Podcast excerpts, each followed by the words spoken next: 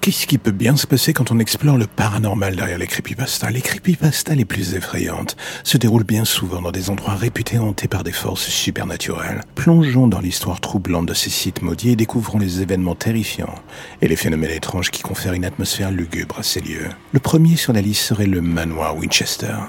Non, ça n'a rien à voir avec Supernatural. Le labyrinthe de couloirs et de pièces secrètes du manoir Winchester est le décor parfait pour de nombreuses creepypastas. Construit par Sarah Winchester, veuve du fabricant de fusils Winchester, le manoir était censé abriter les fantômes des personnes tuées par les armes de la famille. Les ouvriers y ont travaillé 24 heures sur 24 pendant 38 ans.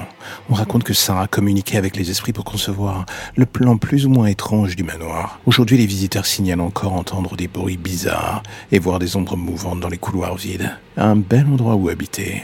Ensuite vient sur la liste le cimetière Bachelor's Grove. Situé près de Chicago, le cimetière abandonné de Bachelor's Grove est le site de nombreuses apparitions paranormales. On dit qu'une silhouette flotte au-dessus de l'étang du cimetière la nuit. D'autres ont capturé une femme vêtue de blanc errant parmi les tombes sur des photos. La légende raconte qu'elle est à la recherche de son bébé disparu. Les creepypasta utilisent Bachelor's Groves pour raconter des récits terrifiants de touristes imprudents, confrontés à des fantômes en colère. La forêt d'Aokigahara. Surnommée la mer des arbres, cette forêt au pied du mont Fuji au Japon est tristement célèbre pour être un lieu de suicide fréquent. On pense que les esprits torturés de ceux qui sont morts à Okigahara hantent la forêt dense.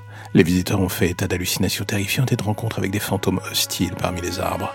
De nombreuses creepypastas se concentrent sur les randonneurs égarés dans la forêt maudite. Vient ensuite le, le SS Waterton. En 1924, le cargo à vapeur Waterton naviguait vers New York lorsque deux membres d'équipage sont morts en nettoyant un réservoir de pétrole. À l'approche de Staten Island, l'équipage et les passagers ont été horrifiés de voir les visages des deux hommes morts flotter dans l'air. Des années plus tard, les visages revenants sont devenus une légende maritime effrayante, alimentant de nombreuses creepypastas. Le pavillon de Waverly Hills. Cet ancien hôpital pour tuberculeux du Kentucky est truffé d'activités paranormales. On dit que l'ombre d'une infirmière hante encore les couloirs après s'être pendue, suite à une grossesse illégitime. Les visiteurs ont signalé des voix étranges, des bruits de pas et d'objets se déplaçant. La sombre histoire de Waverly Hills en fait le décor parfait pour des récits d'horreur sur Internet. De quoi alimenter votre imagination, plutôt lugubre, j'imagine. Je vous fais confiance. Vous saurez quoi faire avec toutes ces histoires.